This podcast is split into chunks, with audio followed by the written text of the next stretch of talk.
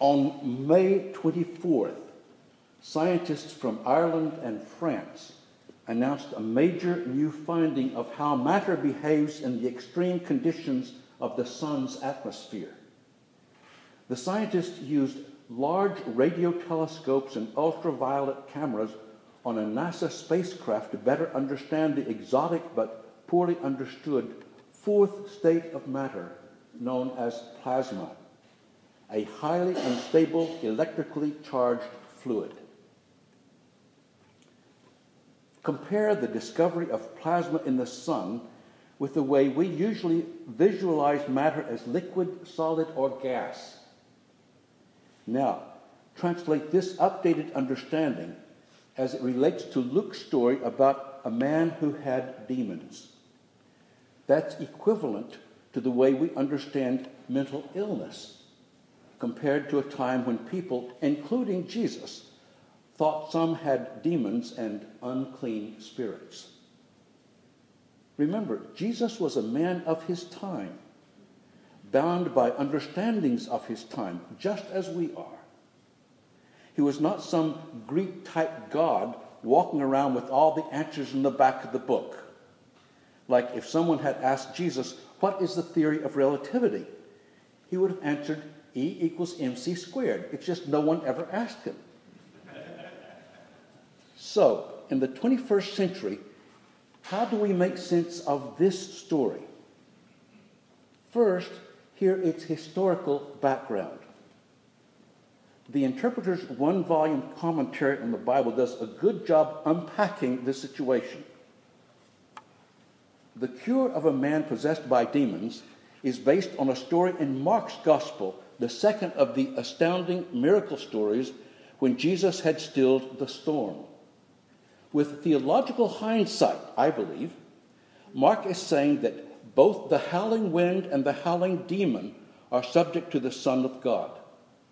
At his command, both the sea and the man find their peace. Next, caves all around the Galilee were often used as tombs, and it was commonly believed that demons lived in them, as did this man of the city possessed by demons. He told Jesus his name was Legion, meaning that he possessed many demons, what we today might call multiple personalities. After recognizing Jesus as Messiah, this legion of evil spirits invades a herd of swine, causing them to rush to their destruction at the bottom of the lake. Luke seems to assume that the country of the Gerasenes is non Jewish territory his concern is to show that the power of God is effective beyond the Palestinian orbit. End of quote. Obviously, the background of the story is more Gentile than Jewish, and in those days, it would have been difficult even for Gentiles to have such a large herd of pigs.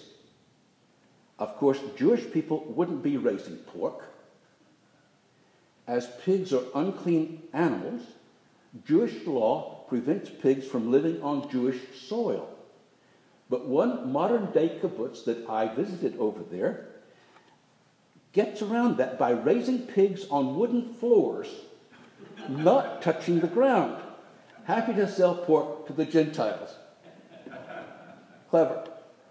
Anyway, the demons beg not to be sent into the abyss the bottom of the lake.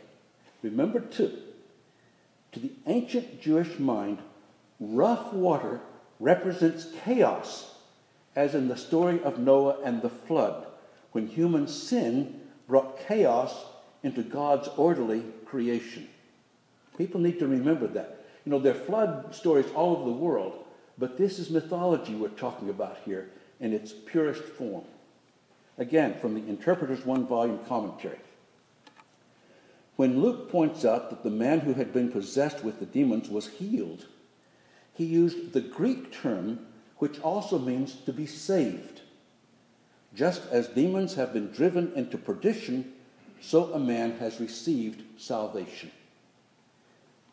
Father David used to point out that the word for salvation comes from the same word for salve used in healing. That means salvation has to do with healing, not just getting into heaven, which is, I think, how most people think of it. The story is a good example of the challenge we face as modern Christians in reading the Bible, both in its cultural, historical context and with the new perspective we've gained through advances in psychology. Both perspectives are needed, both necessary to understand the stories and the realities they point to. Consider the story in terms of our local realities today. Many homeless people in the Bay Area are mentally ill, sometimes using drugs and alcohol to self medicate. Hopeless, they sometimes feel like they're drowning. Since California's mental institutions were shut, thank you, Governor Reagan, they've lived in tombs in plain sight. People tend to look down on the homeless, often frightened by them as much as annoyed. What is their name? Legion. Thousands of the homeless populate our streets and jails, camp on the banks of the Guadalupe River, sleep under bridges. Several weeks ago, I was preaching, presiding at Trinity Cathedral in downtown, downtown San Jose, and from the altar, looking through the glass front doors, I could see homeless people camped out on the sidewalk across the street attempts to deal with their situation often lead to civil and political chaos. We'd rather not see or deal with it. Jesus did. He was not approved, didn't shield his eyes. He simply asked this crazed, naked man, What is your name? In Hebrew mentality, name is huge. Animals didn't even come into existence until Adam and Eve named them. The incident is amazing when you think about it. Jesus was not the pious prude many Christians assume. To this day, some people are mentally, socially, sometimes physically naked. Our good intentions trying to help are seen by some as torment. Why can't you just leave us alone? Quit moving us from our campsites. Imagine being that man. In Luke's story, the demons came out of the man and entered the swine, and the herd rushed into the lake and was drowned. When the swineherds saw what had happened, they ran off and told it in the city and in the country. Then people came out to see what had happened. And when they came to Jesus, they found the man from whom the demons had gone sitting at the feet of Jesus clothed in his right mind. Imagine. And we are the eyes, hands, and feet of the Christ. Television programs speak of former drug addicts helping those addicted get clean, former gang members helping boys and girls leave the gangs, all at their own risk. Incredible difference. My question where is the church? The response of the people back then fear. They didn't have to fear the possessed man, they knew him. He was crazy, but basically harmless.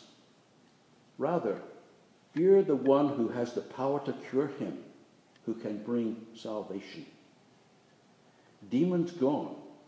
The man wanted to follow Jesus, but was told, No, return to your home and declare how much God has done for you.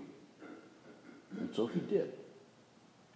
In the story, Luke replaced God with God's instrument, Jesus.